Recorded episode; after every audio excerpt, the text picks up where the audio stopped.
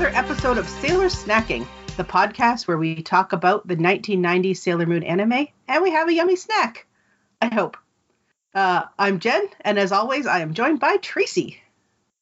Hello, listeners. So, Tracy, why don't you tell us about what we're eating this time? So, today, we are going to have um, Hanami Dango. So, these are the sweet little buns that give uh, Usagi her nickname from Mamoru. So, the little buns on her head are Dango. Oh, Dango Watama. Yeah. All so the that's Japanese exciting. I know is from Sailor Moon. All the Japanese I know is from anime. Yep. Yep. And today, for the second part of this amazing uh, two-part Sailor Moon section, uh, we also have Karina coming back. So thanks for coming back, Karina. Thanks for having me. Uh, anything you want to report on Sailor Moon events since the last time we talked? I, I don't I'm imagine still, this has happened. No, I'm still just continuing to buy anything with moons and stars on that I can find on the internet. My collection is getting quite vast at this point, and I'm quite happy with it. Awesome. Uh, so today we are going to watch episodes thirty-five and episodes thirty-six. Uh, thirty-five is Returning Memories, Usagi and Mamoru's Past. And episode thirty-six... Uh, Usagi's Confusion. Is Tuxedo Mask evil? Bum, bum, bum. Bum, bum, bum. Yeah, that. So we'll start with uh, episode thirty-five. Now, this is the second half of the one that we talked about last time, uh, where we ended episode uh, thirty-four with uh, Sailor Moon being revealed to be Princess Serenity.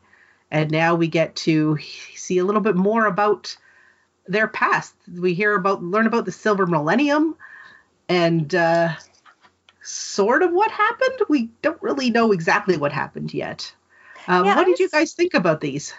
I was really surprised that we didn't get into more of the history because I was never familiar with it and did a little bit of research on YouTube, aka I watched some videos for Crystal and uh, the original version and talked about the manga, and I don't know why we didn't get more backstory. We spent so much time building up these girls and with introducing the Sailor Scouts and then just kind of rushed through the backstory of why they're all here.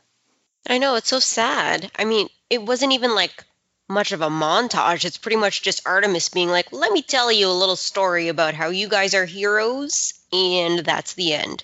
That was very sad. Yeah, so yeah. did... Uh, so Artemis obviously already knew about the past before this part, uh, and he was like, oh, Luna, your memories are back. She's like, yes, they are. So he already knew. Did yeah, okay, Sailor Venus already know? So I was confused, because I was like, okay, why is he just, like, being this jerk, knowing mm-hmm. everything, and then just waiting for them to figure it out themselves? He sounds like, I don't, I don't know, like a really bad teacher. It's the dramatic big reveal. Oh, my yeah, goodness. I- Yeah, I've got to say, I was not a huge fan of Artemis from the English dub in the nineties, and I don't really like him in the original Japanese either. Now, okay, to play the devil's advocate, and I don't know if this is true or not, but I'm thinking maybe Artemis knew a little bit more about the past, but still didn't know who the princess was. So, like, parts of his memory came back, enough to know that they were looking for the princess and enough to kind of remember what happened to the Silver Millennium, but not who the princess was. And then when Sailor Moon was revealed as the princess, it all came back to him and he's like, oh, now I'm going to tell you all what I already knew. I don't know. Okay, but like... I'm trying to give obvious, him the benefit of the doubt. There's obviously a lot more details, and I guess maybe mm. they just don't know about it yet, because it's... He just gives like this very vague story. Hey, you guys like protect the queen. Um, but like, there's so much more than that. Like, why are they being attacked? And why do they have to be reincarnated? And yeah, just kind of left things really open-ended. Yeah. Mm-hmm. And then Agreed. You would think that they would continue something in the next episode, but nope, it's just like business as usual. Yeah.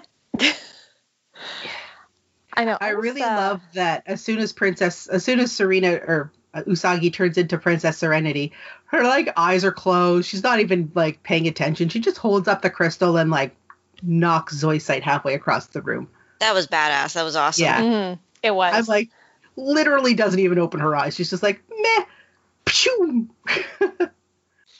Poor Zoisite. I kind of feel bad for Zoisite. I mean, I know he's a he's a jerk, and I know, but I know.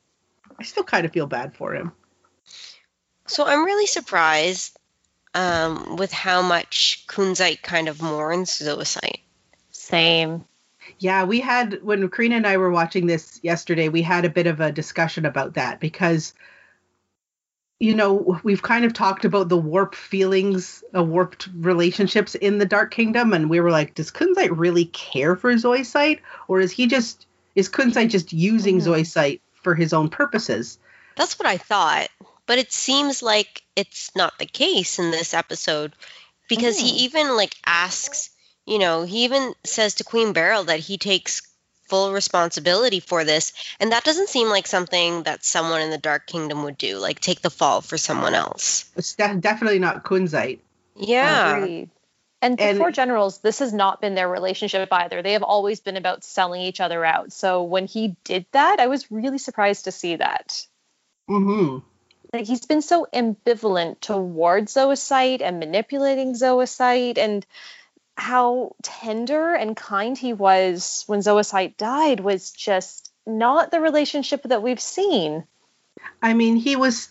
Kunzite still didn't reciprocate when Zoisite said that he loved him. Right. He just said, please forgive me. But, again, he is obviously showing that emotion. He's giving Zoisite his last wish to die a beautiful death, which apparently means surrounded by flowers, which I thought was, like, so sweet.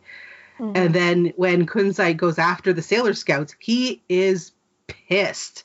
Yeah. So obviously mm. there was some emotion attached uh, that Kunzite had for Zoisite, and you don't really see it until this point. I think one of the things for me that I am a little disappointed in now that I know there is a backstory with the generals is that there is such a great backstory in the manga and that we see that apparently you see in Crystal, but it's not in this version. And I know Genevieve, you and I had a discussion about that yesterday about how the focus is really on the Sailor Scouts and the good guys. But I feel like if you're going to go and show all these things, having that little bit of backstory would have helped a bit.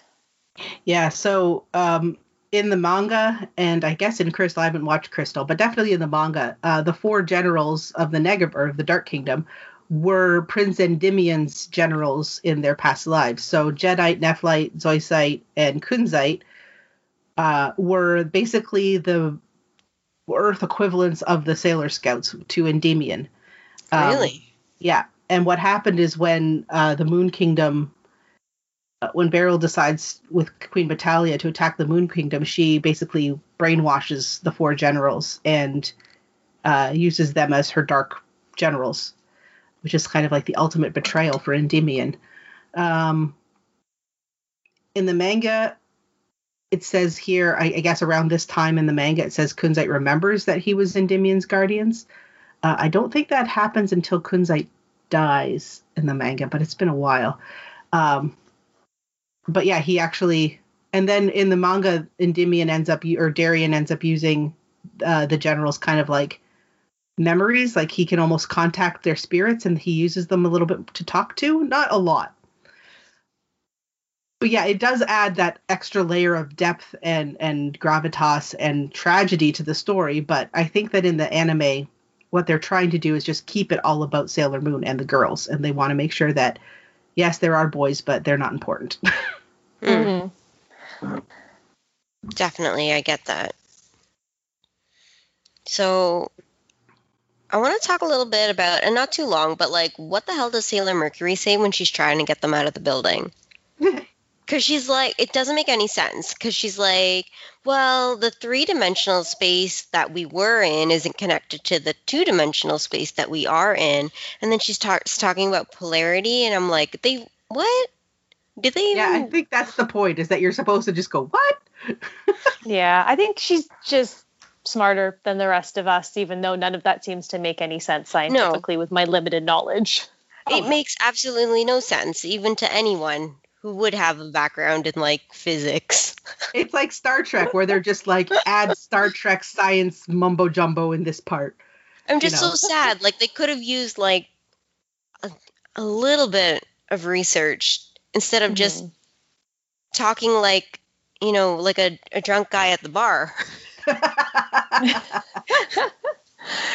I'm a real, I'm a real sci- scientist, and we buy you a drink. We gotta get out of the two dimensions and back to the three.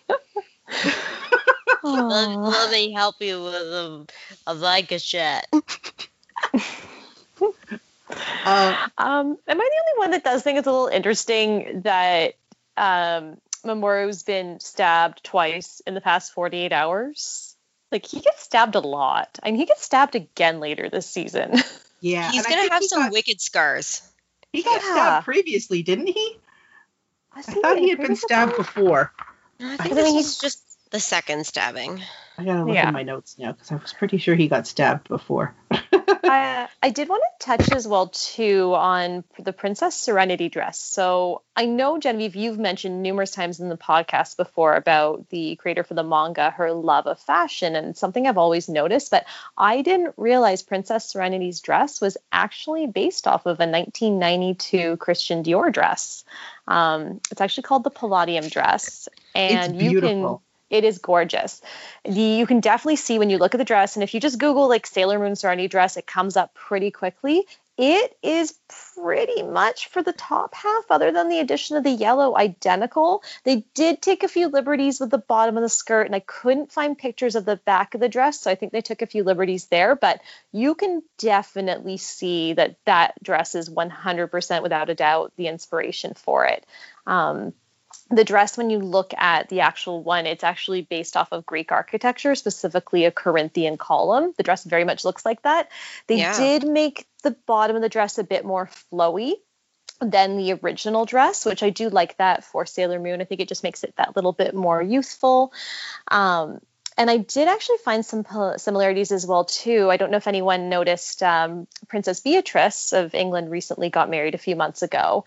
And her dress is actually a vintage dress from the sixties, so it does predate everything here. But I actually found the modifications they did to her dress actually made it a look a little bit more like Serenity's dress. And the bottom of her dress, interestingly, does actually look pretty much identical to wow. Serenity's. Yeah. And I didn't realize as well, too, that a lot of the villains that we see later on, their outfits are directly based off of some haute couture collections from the early nineties. So there's a Thierry Mugler outfit that we'll see on Dark Lady, which is pretty much an exact replica. Mm-hmm. Um, and then for some of the other villains, there's a Chanel. Like it, these are just, they're, they're flat out. Like you can tell that it is actually the real dress. Oh, yeah. That's the inspiration. Like there's a, there's another Mugler for um, Hotaru. There's a Chanel dress that Sailor Pluto wears. Uh, and then there's for one of the bad guys that I'm not familiar with because I've never gotten that far yet. There is a Christian Lacroix one. I was just going to say there's another dress by Thierry Mugler uh, from ninety-two that uh, was mm-hmm. an inspiration for Queen Beryl. And then if you go, I found this cool site. If you go down, uh, Calaveras, who I believe is Avery in the dub, had a Christian Lacroix. I think that might have been the one that you were talking about. That um, is the one, yes. Yeah. Thierry Mugler, uh, Katsy or Cohen uh, also was modeled after this one. Mm-hmm. Um, yeah, there's a lot of really cool. And also just like some manga, like just like she did, uh, Naoko Takeuchi did a lot of just art books of Sailor Moon characters, so it's not in uh context with the show, it's just them in pretty dresses. And there was a, like a Setsuna Sailor Pluto in a beautiful Chanel dress, and mm. uh Sailor Saturn Hotaru in another Thierry Mugler. I don't know who Thierry Mugler is, but apparently uh Naoko Takeuchi really liked her him her Thierry Mugler was very big in that time, uh, very much so in the eighties and early nineties. You don't hear as much now. His perfume is amazing. Uh, Angel, it's by far my all-time favorite, so I highly recommend that if you're looking for a nice scent. um, so I'll try to remember to like link to this page or post some of these, but there's a lot of really cool uh, fashion mm. inspiration. Yeah, um, yeah, it's I was really surprised that I didn't already know this, but I did give myself a little bit of um, leeway, also reminding myself as well, too, that when these came out, the internet was very new, and these would have been harder connections to make at that time. Had this show come out now, I think I would have picked up on that a little bit sooner, because mm-hmm. um, I have a deep love of fashion that goes way back. And uh, oh, yeah. I was so excited to see the the beautiful, beautiful, beautiful Christian Dior dress that Serenity's dress is based off, because I've just always loved Serenity's dress. I've always just thought it was the prettiest dress um, mm-hmm. since the beginning. And then to see the actual inspiration of the real dress, like, it's just stunning. Yeah, I wonder if any if there's like a museum in Japan or something who uh, where they've maybe done like an art collection of these dresses in Sailor Moon. Oh, maybe. If not, um, somebody should do that. Yeah, I would go. I will go. It. I'll go. Well, I would try if it was in Japan. That's a little bit harder. But if it's in uh, Canada or Ontario specifically, that would be a lot easier. mm. Um. So when we get to uh, the part where Sailor Moon wakes up, actually right before we get to that part, so when Mercury is doing her science mumbo jumbo and we don't know what she's talking about, and uh, Jupiter has got Sailor Moon piggybacked. I distinctly yeah. remember in the dub that mm-hmm. Jupiter is like, can we hurry up? She's getting heavy. Meh, meh, meh. And in this, there is none of that cattiness. They're all very yeah. concerned about Sailor yeah. Moon. Um, it's, and like, they, I remember they, the English. She she actually says she may be a princess, but she sure ain't light. yeah. yeah, I um, I've got to say, I loved the dub at the time, and I'm glad that I watched it, but it's really hard for me to watch it now as an adult, just seeing this trope of the cattiness of teenage girls getting played out. It is so, so, so very difficult to watch, and I wonder when they redid the dub a while ago, if they made it a little less catty or kept the same script, but it's so hard to watch. I know, it's like... I feel like there's a lot more empathy and compassion in the Japanese version than there mm-hmm. was in the translation. And I know that they're trying to go for Western culture and they're trying to make it funny um, and entertaining. But yeah, like you're saying, Karina, it's just mean. I'm like, this poor girl mm. has just had this horrifically traumatic experience of watching the guy, of realizing the guy she likes is this also this guy that saved her, watching him get stabbed, mm. uh, watching him basically die in her lap, and then finally figuring out, having this like surge of memories of past lives that she is a moon princess, like, and all you can say is, oh, I guess she's fat. Like, it's just yeah. yeah. And when she's unconscious. Yeah. Mm-hmm. Like, it, yeah, it's just, you know, for a show about friendship, the dub really just played the girls against each other. Uh, I don't know if you'd get that now. I mean, this is ten years prior to Mean Girls coming out, which I think really dealt with that and kind of addressed it and called it out. So I wonder if we'd see that now. Like, I'm interested to go and watch Crystal eventually and see if that's played out, because it's not there apparently in the original manga. Mm-hmm. So yeah. I really, really, really... Oh, go ahead. It was, like, really sad to see, like, Usagi just be like, I just want none of this anymore. Yeah, yeah, that's what I was about um, to say. And I don't sure. remember it being that emotional in the English dub. It's not. I did go back and watch that clip for the original English dub, and she still very much has a breakdown. Her friends are actually supportive, but it's nowhere near as emotional as watching the Japanese version. Mm-hmm. Yeah. Because she's like, she's this is pretty big. She mm. realizes that she has this past life, and I, like, totally understand when she's just like, okay, I may have a past life, but that has nothing to do with me now, and I want nothing to ha- to do with this. Like, yeah. she's pretty she's pretty burnt out. Um, she, and she never wanted to be Sailor Moon in the first place. Like, never. Sh- she didn't yeah. want to fight monsters. She wasn't looking for this. It was just kind of thrust upon her, and she... eventually she took it in stride, and, you know, she was starting to gain confidence and become better at it and accept it. And suddenly this other giant weight's dumped on her that she's also this princess. Mm-hmm. And she's what she's like, I don't want to see, she just saw Mamoru get killed. She thinks he's dead. Yeah. And she's like, I don't want to see any of you guys get killed. which I think is fair. And I, I really like that that part of her empathy comes out again. I mean, because that really is just one of her strongest traits, that she's so empathetic and that she just can't see her friends get hurt. And we know, mm-hmm. like, later on, they will get hurt for her. Oh, yeah. Like, like a couple of minutes after this conversation. Yeah. and right. and she's just, I, I she's fourteen. Like, we keep emphasizing this, but she is fourteen. Like, this is a lot. When I think of myself at fourteen, oh my goodness, like I couldn't have handled any of this. Like I feel like Usagi, you know, call her a crybaby all you want, but I'm pretty sure she handles this exactly how I would have at fourteen. And she is a crybaby, but she seems, when things get serious in the Japanese version, in, in the North American it's different, but in the Japanese version, when things get serious, like she's not sitting on the floor right now, burst into tears. She's genuinely like depressed and upset. It's like mm-hmm. her crybabiness is more of like a, a personality trait that she kind of pulls out, but it's not, it is who she is, but it's not her core. Like she's, I don't yeah. know how to explain it. It's like it's how she reacts. Mechanism, right? She's mm. like, she's just trying to cope, but like she really like fought Kunzite there in the end, right? She's like, well, screw this. I'm gonna, I'm gonna fight back when she's really yeah. pushed to it, right?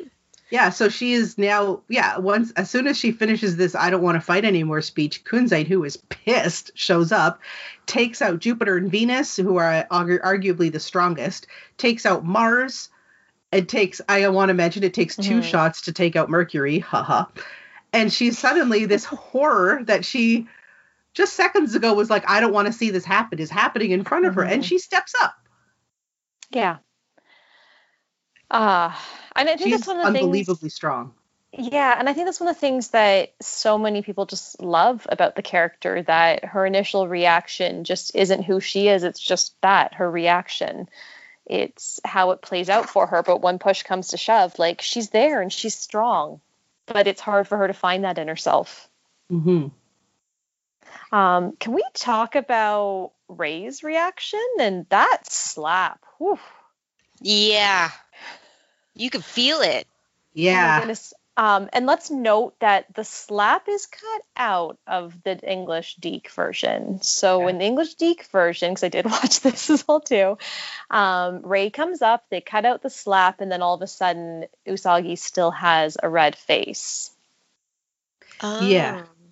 Yeah, so I don't know about you guys, but that slap was, that was really hard for me to watch. I get where Rei's coming from, and I think my heart broke for Rei as well, too, in this episode and in the next one, because when Serena, or sorry, Usagi starts saying to Rei, like, I'm not strong like you, and Rei's looking at her with those tears coming out of her eyes, and you just know, like, just because Rei's not saying it doesn't mean she's not feeling it. I mean, Rei's just found out that her boyfriend of quite some time is destined to be with someone else. Yeah. And could be dead. Yeah. Yes. So she's going through all of these emotions as well. And in typical Rei fashion is the the opposite of Usagi in a lot of ways. She's dealing it with her own way, which is silently. Suppressing it. Yeah. Yeah. Yeah. But um, we also have to remember when Rei became Sailor Mars, she didn't actually actively seek out being it, but she she took to it a lot quicker and a lot. She was like, yes, this mm-hmm. is awesome. I'm Sailor Mars. I can fight. Great. Uh, which was basically the opposite of Sailor Moon's reaction when she became Sailor Moon. So I think that Mars is also having a hard time mm-hmm. trying to figure out why Sailor Moon doesn't want this. Right. Mm-hmm. So, and I'm wondering if Mars going to attack Kunzite when she does so is part of a strategy. Because she turns to Usagi and says to her, like, you have to take on your destiny. It's like she knows she really needs to sacrifice herself in that moment to get Usagi into gear. Mm-hmm. Mm-hmm. Yeah. I like, we've said it lots of times. The relationship between uh, Usagi and Rei is complicated, but definitely more like sisters. I definitely see them as sisters more than buddies. Agreed. Like, they definitely care about each other the way you care about your siblings, even though they are opposites. Um, but when push comes to shove, they're there for each other. And I think that this whole part, really emphasizes that, because even though, like Karina was saying, Rei is grieving for Mamoru as well, she's not saying anything like, what about me? She's trying to help Usagi and support her. Mm-hmm. Yeah, I mean, because Rei really isn't taking her feelings out on anyone. I mean, except for that slap. Uh, although I think you're right. Like, there's something too. She's trying to literally have her snap out of the mood she's in by just giving her a jolt with the slap. I don't. I still don't think the slap's appropriate, but no. But yeah, you can I kind mean, of see where she's coming from. I like, mean, Rei, Rei's experiencing something. some anger, right? Yeah, and yeah. I don't. Again, fourteen-year-old girl. I don't think she just knows how to handle that. And when she experiences emotion, she doesn't experience sadness like Usagi does. She is fire. Yeah. Mm-hmm. So, I mean, like, the slap wasn't nice, but that is how she is handling it. Yeah. Yeah. So then all of the Sailor Senshi get basically knocked out. And there is um, encouraging voices that you hear from each of them, right? To like that Sailor Moon mm-hmm. hears. Which is really foreshadowing yes, for the end of the is. season. So this is kind of like the mid-season finale. It's uh, yeah. Because I was like, this is how all of the seasons end, is with them all spoilers, with them all dying, uh, yeah. and then coming back. We've... How many times can you be reincarnated? Let's no, no, no. They're like knocked out, right? I don't. In think this one, yes, but yeah. yes, yeah. but later in the on. end of the season, they basically die, and then Sailor Moon resets time. Because that's the power of the silver crystal. And she brings nice. them all back. So they're not reincarnated the, at the end of the episode or at the end of the season. They're just kind of brought back from the dead. I have so no, many questions about sort yeah, of. I have so many questions about time being reset at the end of the season, but that we can save that for later. Yeah, we'll oh, get yeah. to that at the end of the season. Well, we yeah. even touch on time in this episode, which because Queen Serenity reincarnates them to this time because it's the most peaceful. So there's some time element there. Um, but then also like, well, that was a screw up. Like, how would you know? Did she know that this was the most peaceful time and then the villains oh. came and disrupted it? I, I am assuming that it's the silver crystal that gives them these like godlike powers to see backwards and forwards in time. Mm-hmm. Mm. Although why she didn't see the attack coming, who knows? Right? Yeah. I mean, I have to say though, like she was kind of on par there with the time. I mean, the nineteen nineties were one of the more peaceful times that we had in the world. Well, for North America, at least, maybe not so much elsewhere. But I mean, we didn't really have a lot of major conflict that, no, actually, no, I'm sorry. I'm thinking about history, but here there was some, but uh, in Iraq and such. But there really wasn't a lot of the conflict that we'd had years before that. Like if we put into context things like World War Two. Um, yeah. Yeah, well, like it was a, bit more peaceful a peaceful then. time in Japan, which yes. is where they are. Yeah, true. Yes, and I, I also really like um, that Venus points out. Yes, we are. We have the memories, and we are re- reincarnated, but we are not those people. Our parents are our parents. You know, mm-hmm. we are us. Yeah, we are not them. We are us, even though we look identical. Yeah. Um, and have the same roles. Yeah. And are all together again. Well, how do you know that they look identical? Because, like, these flashbacks are all, like, memories. Yeah. I don't know. But that's I getting way, way out I'm there. Just going based on what they show us on the screen at this point, mm-hmm. and in which case they are identical. Yeah. Yeah. um, I'm going to take it at face value with Genevieve. Yeah. So then this episode ends with us figuring out that, well, I guess we already knew that Mamoru is not actually dead, but is being infused with dark energy. Mm-hmm. Ooh. And Queen Beryl standing up. Yeah. A yeah. good infusion of dark energy is good for the boys. Yep. I, I I do wish that they had gone a little bit into why Queen Beryl is so driven to have Endymion there. Yes. Because otherwise... why kidnap him? Yeah, we saw in that previous episode that um, she recognizes Tuxedo Mask as Endymion when they were when Zoisite and he were fighting and his mask came off. So she obviously knows who he is. Mm-hmm. And we don't really get it in the anime, but like the whole reason she invades the Moon Kingdom is to destroy it so that she can have Endymion all to herself. Mm-hmm. That's the best way to get someone's attention. Yeah. Obviously. So way back in the golden age of the internet, when it was shiny and new, um, I made a bunch of Sailor Moon music videos with my iMac. I really I remember those. Okay. They were and awesome. One of them was to uh, Avril Lavigne's Girlfriend. Yes. That's and I took the song as from Queen Beryl's point of view. Like, I don't like your girlfriend. Is that it might on still YouTube? Be on YouTube. I will that look for amazing. That. I have to watch it.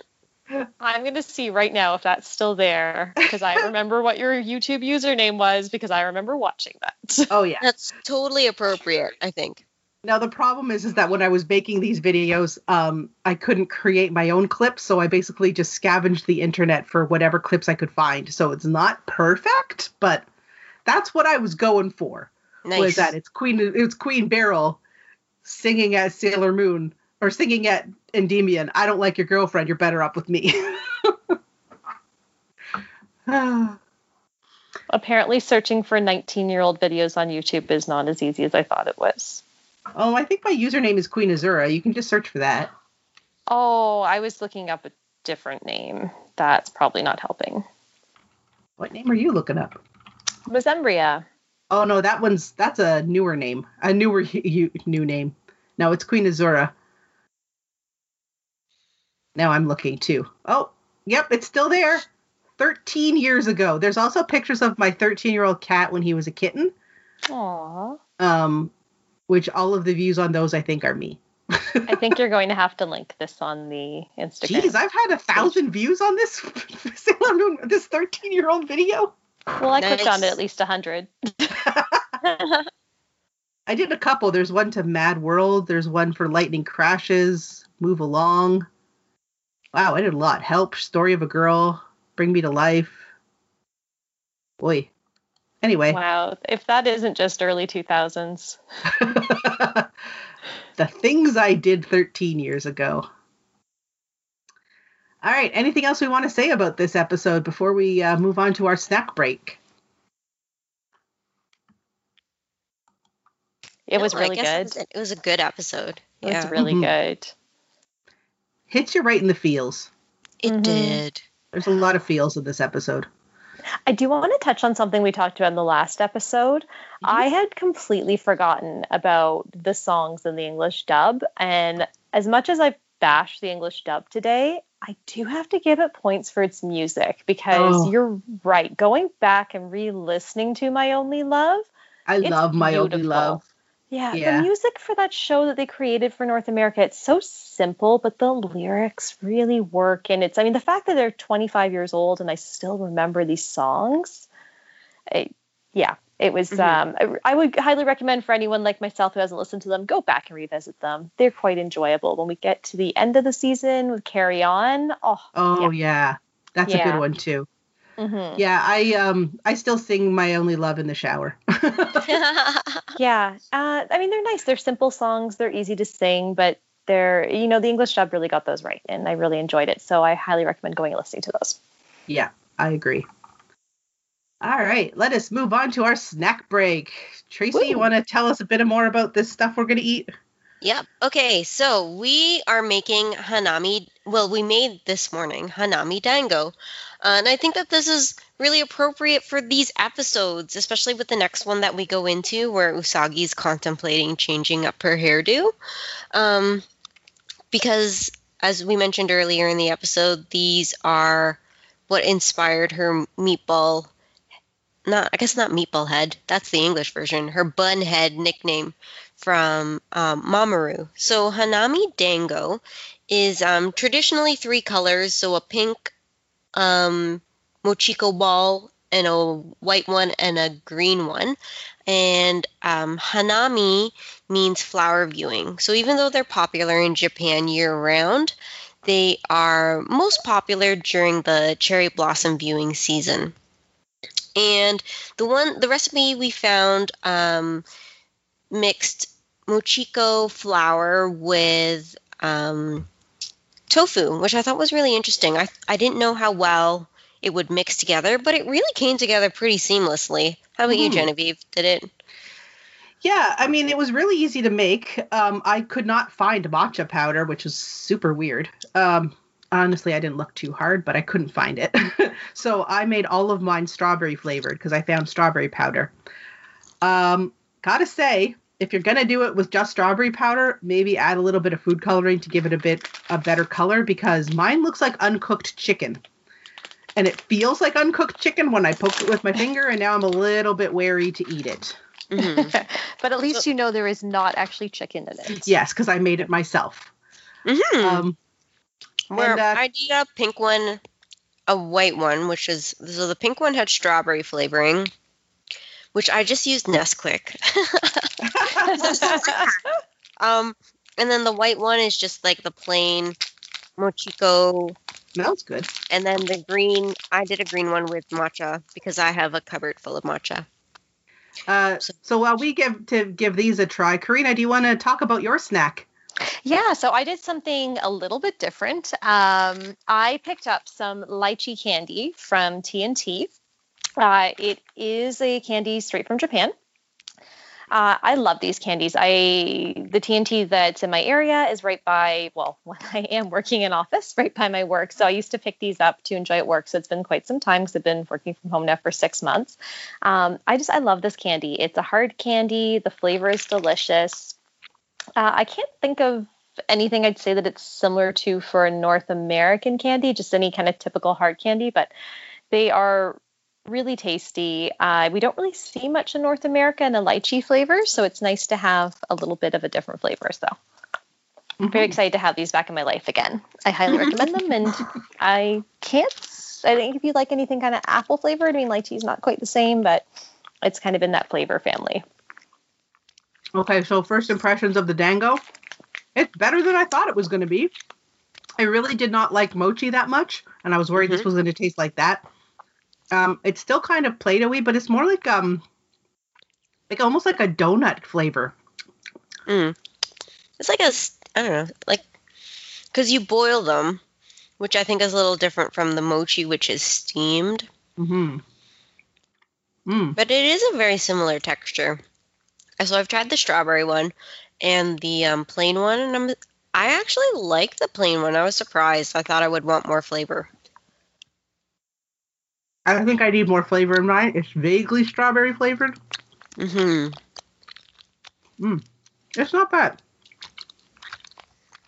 I only made a half recipe because I didn't know how much it was going to make or if I was going to like it. But mm. I, I might make this again.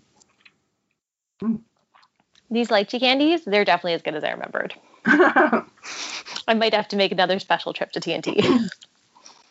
so, so, like, dango comes in like a variety of different flavors and types, mm. but um, so I'm looking it up on the YouTube page. Uh, not the YouTube, the Wikipedia page. And there's one called Yaki Dango, which looks like essentially you take the dango and then you grill it, which I think I might do for like a different flavor for the rest of my dango balls, just to see. Because even though they are really, they're really like chewy. Oh, yeah. I'm very lightly flavored. Again, even though I added the matcha powder to the green one, it's not very flavorful. Oh, it's stuck it's, in my throat. It's sweet, um, and has definitely has that rice flavor that's very popular in a lot of Asian desserts. Mm-hmm. Um, but, yeah, it doesn't really taste like the matcha, the green ones anyways. Okay, I might save one for Brent. I don't know if he wants to eat it, but... Um... I might save it. If not, I'll eat it. I honestly didn't think I was going to like these. Um, but I do. They're not bad.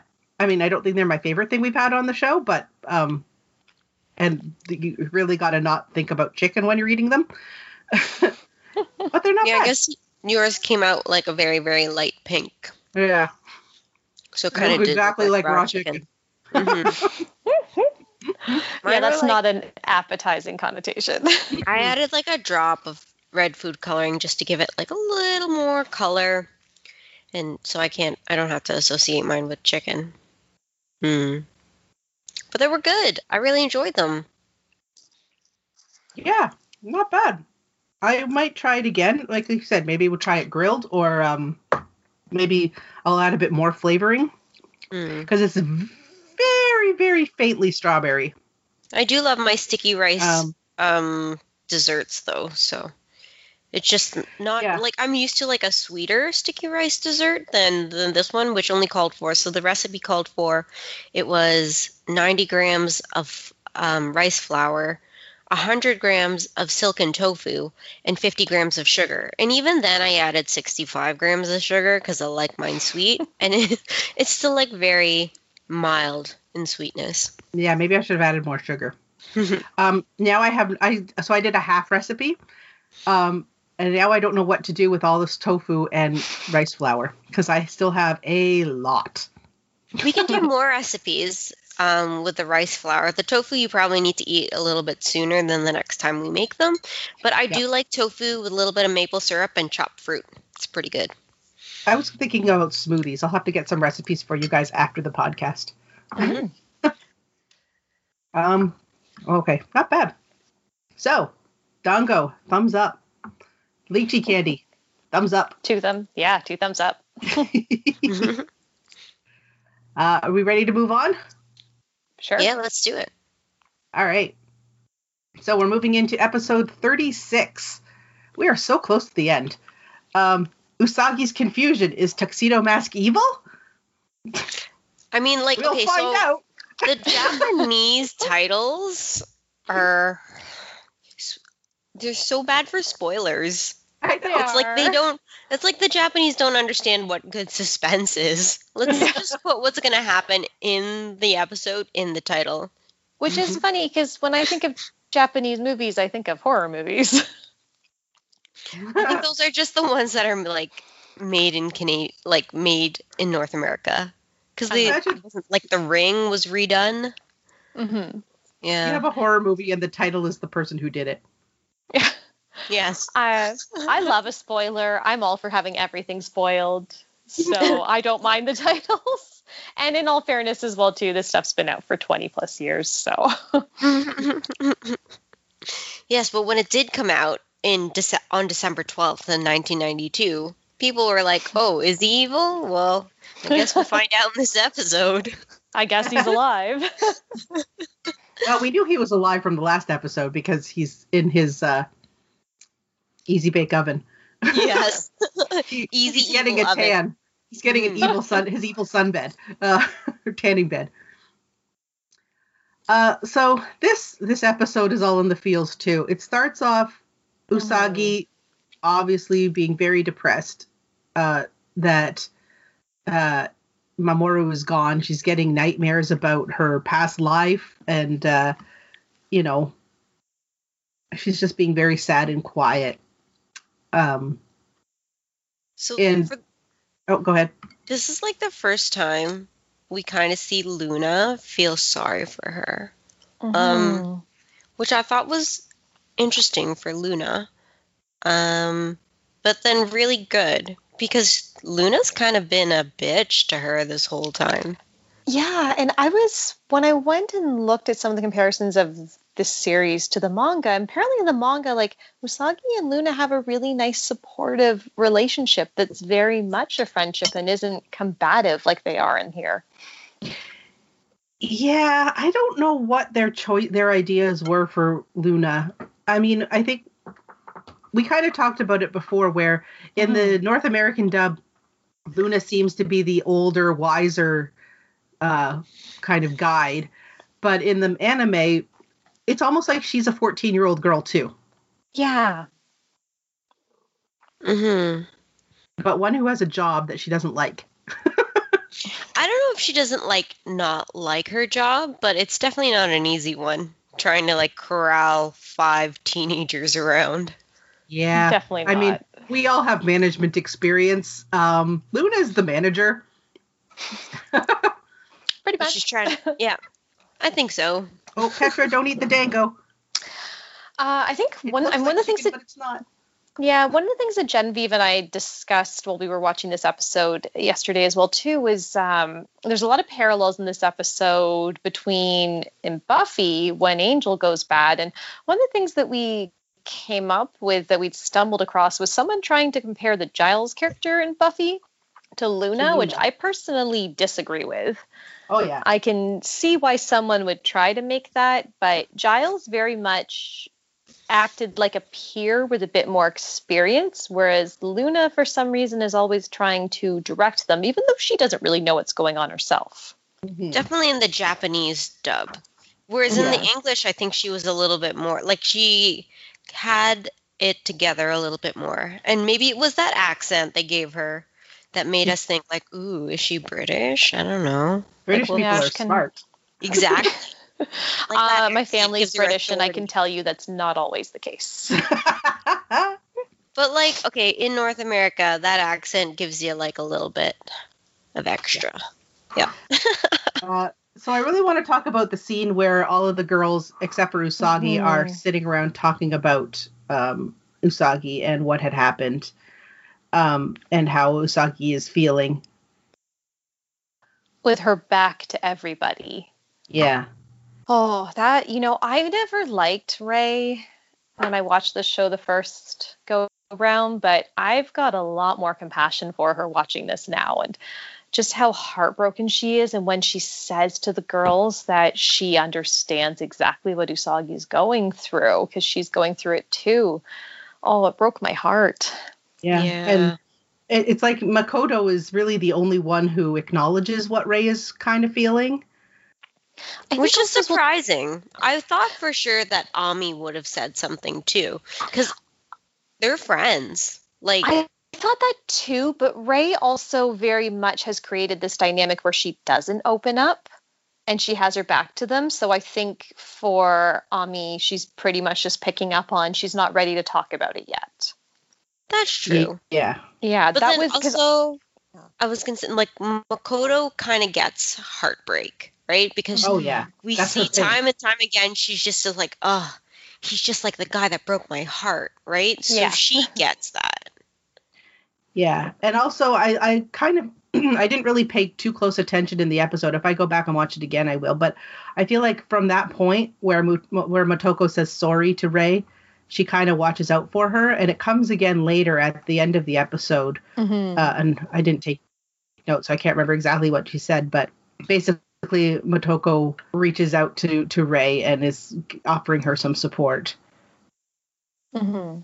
Yeah. And yeah, because I think she just realizes that Rei is okay to hear it from her and that she can actually be supportive. It's, yeah, yeah. I just, my heart broke for Rei. It's, I don't remember the English dub getting into this too much or addressing it at all, or maybe I just was so young I didn't notice. Yeah, I don't remember it either. Also, like, in the English dub, she makes it very clear. Like, it's almost like it's more clear that she just lets him go. Because when they come up and right after Tuxedo Mask has been stabbed and she sees them together, she says, I guess they were meant to be long before Darian and I. Um, mm-hmm. And then it, it kind of just gets dropped after that point. At least that's how I remember it being in the English translation. Yeah, I yeah. don't remember her getting any closure at all at any point in this. I mean, he basically gets almost killed after being, it's identified who he really is from a past life. Like, she never gets a conversation with him. Like, she tries to have one, but she never gets that closure. Like, it's just yeah. done without actually having a finality to it. Yeah, well, I guess, like, her memories... I don't know. What I'm really upset about is that we don't get to see how the other Sailor Scouts react to their new memories. Yeah, it's all about. Uh, I mean, mm. we basically, we yeah, we don't really. It's all about about Usagi, and then we get a little bit of of uh, Rei's grief, and then the other the rest of them are just like, how can we help Usagi? Yeah, I mean, which is. is Is it as jarring for the others, though? I mean, you know, Venus seems to have really accepted it when she's saying in the previous episode, like, our parents are our parents in this life. Like, that's just what happened then. Like, they just don't have the same stakes as uh, Rei and Usagi have at this point. Yeah. Yeah, they don't really go much into the background of what the Sailor Senshi did in on the Moon Kingdom. It's all about the princess and the prince. Mm-hmm. Yeah, and I guess it is kind of complicated because they are reincarnated, so they're not exactly who they were before. So mm-hmm. what does that mean for their current lives? So Usagi wants to, like, cast it off like it wasn't even a thing. She wants to live her current life And then Rei, who is currently dating uh, Mamoru, mm-hmm. is wondering how that fits into their lives. Mm-hmm. Mm-hmm. Whereas the other people are like, well, this is my new life and that was my past. There isn't anything that kind of crosses the borders between exactly. that past life and the new yeah. life. Other than mm-hmm. the fact that they can change into Senshi and, and fight and have magical powers. But other which than that, nothing crosses over. Yeah, which they've already been doing for quite some time and have already accepted that. So yeah. that's not really anything new. Yeah. I guess for them, it's more like, oh, that's why I can transform. Okay, cool. Mm-hmm. I mean, because for the rest of them, they have the same dynamic with Usagi that they did with Princess Serenity. Like, oh, we're here to protect you. We're your guardian. Mm-hmm. Yeah. So nothing's really changed for them other than they have some additional memories of someone else that they were at one point. And up to this point, they've been uh, protecting um, Sailor Moon, whether like subconsciously or not, before they even knew she was the princess. They've always been protecting mm-hmm. Sailor Moon. Well, they've other. always protected each other, right? Yeah. And that's what they continue to do. Yeah. Um, I absolutely one hundred percent love that uh, Minako just shows up at Usagi's house and mm-hmm. is like going to brush her hair and try to make her feel better. And okay, that's I mean, creepy I, that she did, she just walked in, though. What the hell? Oh, that but that's Minako. And you got to kind of think about yeah, yeah, Minako it is. has she's not been around for that long. Like, she doesn't have that long relationship that Ami and, and Usagi have, or even Rei and Usagi, mm-hmm. or even Mako, Makoto and, and, and Usagi. Like, she's just mm-hmm. shown up. She's been there for like a week. And she feels like she's already got this connection with Usagi where she's like, I know that she needs somebody right now. So she goes over to help out. Mm-hmm. And I mean, I don't know. One of the reasons I love going to get my hair done is because I love people brushing my hair. It's mm-hmm. very relaxing and it's very soothing. And I love the way that they shot that scene of Usagi with her eyes closed and Minako smiling and brushing her hair. Like, you can just kind of almost see mm-hmm. the tension coming out of Usagi. And I thought that was just so sweet. It's exactly what she needed right then because she was mm-hmm. so stressed out. Mm-hmm. Agreed. I just love Minako's kindness. It's just... It's so sweet to see, and it's not something the show usually has a lot of time to, but it's just so needed for Usagi at this point, and it's just so sweet to see. Yeah, and they, they often, in the dub, they often made Minako kind of like a ditzy airhead. They didn't really give her much personality, um, and I, I'm hoping, because again, she's still very new, that in the Japanese one, she's, mm-hmm. yeah, that that is her person. That's her, her part of the group, is that she is the compassionate one. Mm-hmm. But also a super fierce fighter. Yeah. She's, yeah. She is kick-ass in the manga. She gets a freaking sword. Mm-hmm. Well, I think yep. that she is the strongest of the Sailor Senshi right now. Yeah. Agreed. Yeah, I would say that she's the strongest, and then uh, Jupiter, and then Mars, and then, unfortunately, Mercury, who's my favorite. Yeah. And who talks like a, a drunk scientist. Yeah. And then if we take the X quotient and put it over there. uh, um, can we talk again as well? Why are people still going to these businesses that are opening up for free? Why? Why? Why has no one learned their lesson yet? It's so true. So I like want to talk about, okay, so sometimes when you're in downtown Toronto, they give away like free samples and snacks of like stuff you never want to eat, but they're like giving it away, and I take them. I will cross the street, I will grab some, and then I'll like be like, oh, I'm lost, and then go back and then grab more snacks because it's a free service. Okay, but if every single time you did that, you were unconscious and woke up mm. in a ditch somewhere, would you keep yeah. doing it?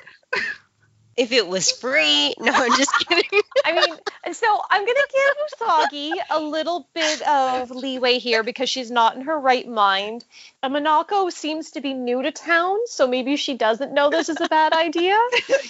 Is this why up. they go? Because Naru should know. She's just like, look, it's like a free hair salon. Naru's yeah. been caught up in every single Juban yeah. sc- scheme. And she's just like, well, it's free. Let me go. Like, when did, yeah, Naru, how does she not know by this point? She is oh, yeah, so sweet, go. but how does she not know?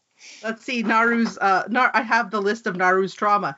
So, father got changed into a monster and gave away uh, their family um, the, the goods in their family store for free or discounted.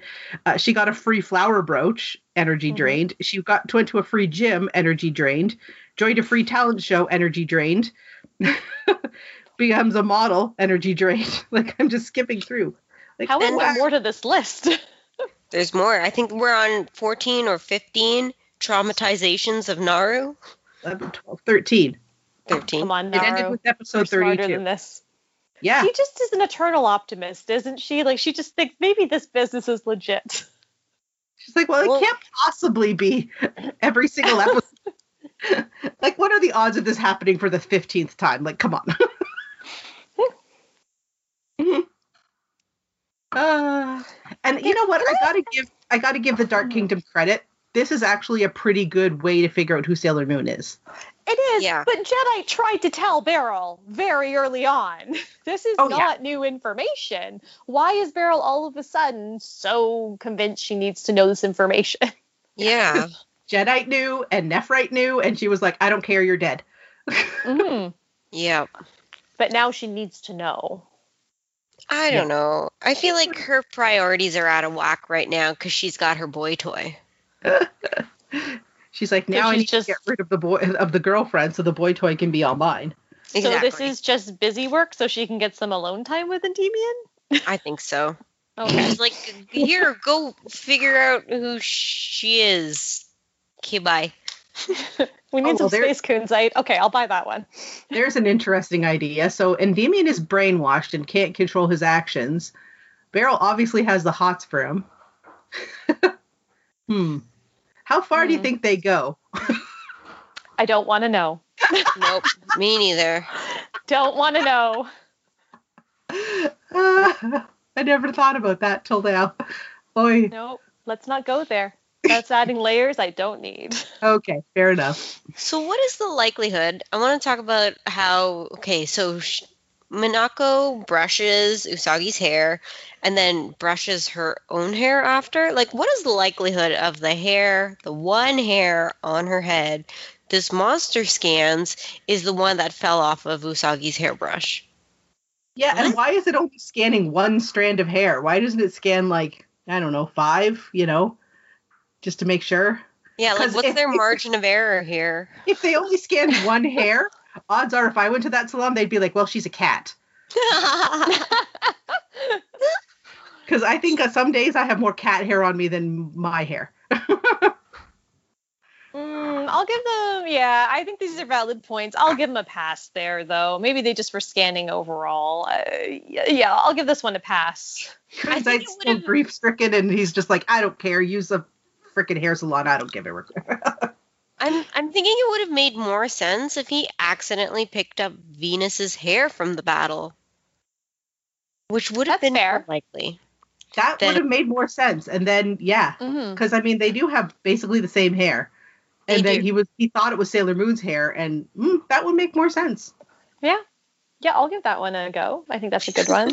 Um, and can we, I just feel so bad for Usagi. Like, she just can't get a break with self-care. No, no she can't. Like, like, there's no downtime. Like, she can't She can't sleep. She can't. It just, I feel bad for her. Um, yeah, like, she just Every can't get a break. Every time she goes on vacation, there's some monster to thwart.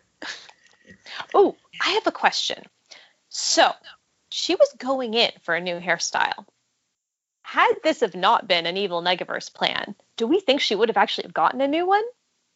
Or would she have chickened out? Jin, when she transforms into Sailor Moon, does that, like, destroy that hairstyle? Agreed. Okay, to answer Genevieve's question, I think it wouldn't destroy her Sailor Moon persona, just because, like, that's a transformation into Sailor Moon. Kind of like when she uses the the transform pen, she gets all kinds of different crazy That's hair. That's true. Yep. Okay. Yeah. That's that fair. Sense. I will buy that. Yeah. Okay. Good but job. I don't know. I don't know what she would have done. I don't. I think she might have chickened out because that's just the kind of person she is. I think she would have too. I'm glad. Or she wouldn't have gone. That. Or she wouldn't have gone that drastic. Like maybe her long pigtails would have been slightly shorter. But she still would have the same hairstyle. No, I think like she would have come, she would have like been like, do this to my hair, and then they do like the whole makeover thing, and then she comes out and she thinks to herself like, wow, I look so different, but to everyone else she looks exactly the same. Yeah, kind of like when I go to the hair salon. Yeah, exactly. That's kind of like, it's kind of like when I go too. I mean, I had my quarantine cut and I hadn't had my hair cut in over a year, over a year by that point, and it was down to my butt, to the point that I actually did my hair like Sailor Moon one day and sent the picture to Genevieve yeah, for fun. Cute. And I cut off eight inches. My hair is still long. Yep. It's still long. People don't realize I've cut my hair, and I cut off eight inches because it was just that long. Yeah, so that's what have hap- what would have happened to Usagi. She would have been like, it's it's new and it's fresh, and it would have been exactly the same. Yeah. Um, I have got to say, her hair has got to be so, so, so painful. I mean, it's essentially down to her ankles. I, I assume hair- that she, she doesn't have a, like, it's not, like, me, I have thick hair, so it's heavy. I assume she just has very thin hair? I don't, I mean, her hair's definitely not as thick as Minako's is for when we see it down, um, and when we see Minako later on dressing up as Sailor Moon and her hair's up, it's definitely not as thick, but it's still pretty thick. Like when I actually did like the Sailor Moon hairstyle with my hair, like I have thick hair and it still was nowhere near as full as Sailor Moon's is. And, like, how was your neck after that? Because, like, wouldn't it be heavy to always carry that, the weight of that hair? Oh, yeah. It, that's why I would, never like, wear my, that's why I never wear my hair in a ponytail. It's too heavy. Yeah, it was, my hair was so painful before I got it cut this past summer because it was just so long. I was also having trouble keeping it out of the toilet, which is just awkward. Uh, but I couldn't put it up in a ponytail. Like, the only thing I could do pretty much was two braids, because one braid would put too much weight on one area and was just too painful, and two braids took forever to do because there was just that much hair. Uh, mm. So yeah, I don't know how she's fighting evil with all this hair. Right, yeah. It's magic. It's magic hair. Yeah. Um, so getting back to the episode a bit, um, mm-hmm. we're back to the monster of the week. So you know, there's a Yuma, blah de blah, and then she's about to heal the Yuma, and mm. all of a sudden a rose shows up. And then the rose turns black. And oh my god, poor Usagi. She's uh-huh. just so happy Tuxedo Mask is alive. And then he, he's evil. And she's, she's so confused. I'm like, oh, you poor thing. Yeah, I mean, it is really confusing for her. Um, also, like, how did they brainwash him so quickly? It's the tanning bed. Oh, right. Yeah. I guess that's a very effective tanning bed. Evil tanning bed. Evil tanning mm. bed. Yeah, this is where my heart broke again. Like, my heart was just so sad yesterday watching these two episodes. And don't get me wrong, they're still great episodes. I love them. Oh, yeah. But it was, it was hard to watch. And this was the part to me that I really started thinking about that parallel in Buffy in season two when Angel turns evil and how confused Buffy is. And I really wish I could find out if this, if Joss Whedon was inspired by this, because I feel like Sailor Moon is something he would have been inspired by, but this wouldn't have come out in North America too much before. Well, it came out in nineteen ninety-five, and then mm-hmm. Buffy originally came out in nineteen ninety-seven. But what yeah. season does Angel go? In eat? the second, so it would have been like late ninety-seven, early ninety-eight. So this would have come first. So he, and it's I feel like possible. This is something he would have seen because we know he's into comic books. But mm. I also feel at the same time though that Buffy predates Sailor Moon if we look at the original movie, and he's mm-hmm. a very creative person that I don't feel really does need to borrow from other things. So I'd be surprised to hear him borrowing from something, but this was just so similar to me. Yeah. Like I don't even know, when you I think, think- Like, even when you think of Angel, like he's just he's this taller, older guy he, with darker hair than her. Like, like to physically describe Angel is kind of similar to describing Mamoru. Yeah. I'm wondering if there's other other um, storylines or other stories out there that have this same idea, like this trope of the boyfriend gone evil. Oh, I'm mm. sure there is. Yeah, well, so I don't think it's completely new. A new concept. No. Mm-hmm. But yeah, no, no it, is, it is a lot. Like it is very uh to to ha- to see them close like so close in time, and so it is very coincidental if it is a coincidence. Mm-hmm. And it's, I know for Joss Whedon, he's described that for Buffy, that his inspiration behind that was just young women going and having like their first sexual encounter and then having their boyfriend after he's, or this, uh, the boy after he's gotten what he's wanted, just changing his personality and how he carries himself. Whereas that's not super similar to circumstances here, but it's yeah. played out very similarly after. Yeah. Hmm. I'm not mm-hmm. sure. So I, I find like what Tuxedo Mask says at the end very interesting, because mm-hmm. he, he's all, he always has those like fortune cookie sayings, but he says to them that a woman's friendship can fall apart like a flower in the breeze. And I thought yeah. that, that was very interesting, because it's almost like he's trying to tear them apart. Mm-hmm. Which, I mean, is a pretty good plan if you're trying to defeat them. Yeah. yeah. They're a team. So if they're not functioning as a team and you're putting something to divide them, it makes sense. Also, like, if you watch flowers in a meadow in a breeze, they can handle it. yeah. It's only if you, like, have, like, a tornado. I mean, I don't put too much stock into anything he says. I mean, exactly as you've called it many a time, like, it's fortune cookies. And I joked with Genevieve when we were watching this. I said, oh, look, he's moved from fortune cookies to bad tarot readings. Yeah, that's exactly it. See, now, when I heard when I heard his little fortune cookie speech, I almost thought that he was, like, a, he was... it was part of his old self warning them. And he was like, yeah, girls, you, there's a storm coming. You need to stay together. And maybe he wasn't completely turned yet. Like he had enough to, but I don't know if that makes sense or not. I can see that. That's the reason with fortune cookies is you can read them lots of different ways, or tarot for that matter. Mm-hmm. Um, I, I do think it's so sweet though, how happy Usagi is to see him alive. Oh yeah. Yeah. Yeah. I mean, like, and it really changes her completely. Like, she's back to her old, like, excited, mm-hmm. happy self. But it's not the same reaction Rei has. She's still very disappointed. Well, I mean, yeah. it doesn't matter if he's back or not. Rei knows she's lost him. Yeah. Mm-hmm. So I feel really bad for Rei, I guess. Yeah. It's super bittersweet for Rei. Like, she's super happy that he's not dead. But, um, again, like you said, she's never going to have what she had before with him. Mm-hmm. So, which is a lot of like ignored phone calls and bad dates. So yeah, I mean, yeah he was a really lousy moaning. boyfriend. He was, and a he's also mooning boyfriend. after the moon princess the whole time while he's dating her. And that's uh, I think I can't remember exactly what she says, but that's when Mako kind of steps in and, and offers some comfort to to Rei. Mm-hmm. Yeah, but I don't feel like Usagi's happiness uh, at the end is. It feels forced. Like she's still very upset because he's evil, but. I, I don't feel feel like she's quite back to her old self yet. No, I don't. I don't think so. But I guess we'll have to see in the next episode. Yeah, how she no, reacts.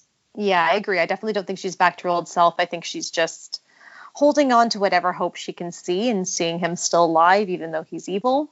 Mm-hmm. It, there is some hope. Yeah. And this is the uh, first appearance of um, Venus's transformation. Mm-hmm. Yes. I love her transformation. Lots of, lots of stars. Funky. Yeah. So pretty. I mean, she's so pretty. Uh, yeah, and that's uh, episode thirty-six. Anything else we want to say about this one?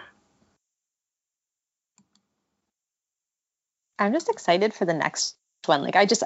we're in such a good place for the show where everything's really picking up for the plot and the season, and none of the episodes feel filler now. Like everything's happening for a reason. And I'm just really excited for the rest of the season. I think yeah. one thing I want I noticed is the animation in this episode. It's almost like it got a lot more detailed. Like when you see yeah. the expression on Minako's face when she's like mm-hmm. struggling to get up to transform, mm-hmm. um, or that sequence when she's like brushing Usagi's hair, it's it's a lot more detailed and vivid than a lot of the earlier episodes. So yeah, I'm really enjoying the style of it now. Mm-hmm. Mm-hmm. And I feel almost like we're back at starting again, because the first chunk of the episodes was Usagi dealing with being Sailor Moon, and now I think we've moved into the episodes of Usagi dealing with being the Moon Princess, and uh, mm-hmm. it different from the first chunk because she, now she's also got her support group already in place. But we're kind of like, we're definitely into the second half of the season. Mm-hmm. There's only like ten episodes left. Yeah. Mm-hmm. Which I'm still confused by, that we did such a build up to get here. And then I wouldn't say rush it, but it just moves at so much of a steady pace now as opposed to the slow build before. Yeah. yeah. All right. Um, so, yes, those were episodes uh, thirty-five and thirty-six. Um, next time I... Ooh, did I close the internet browser? I got to look to see what the next two episodes are, because that's what I do. Talking while I look it up. Okay, so stay tuned to uh, uh, to our next episode, where we are going to talk about episode thirty-seven, Let's Become a Princess, Usagi's Bizarre Training, and nice. Episode thirty-eight, The Snow, the Mountains, Friendship, and Monsters. The um, Japanese and their titles, right? That's, that's kind of awesome. uh... Yeah, so if you want to find us online, uh, we have our Instagram page at Sailor Stacking. Uh, you can also find us uh, through the True North Nerds web or podcast. So true north nerds dot com, true north nerds at gmail dot com, or the True North Nerds Facebook group. We would really appreciate hearing from you. Who's out there? Are you listening? Are you enjoying it? Things you want to add? Any comments you have? Um... We love feedback. um, so, yeah, until next time, thanks for listening. And thanks for being on the show again, Karina. Thank you for having me. and uh, we'll see you next time. Bye, everyone. Bye. Bye.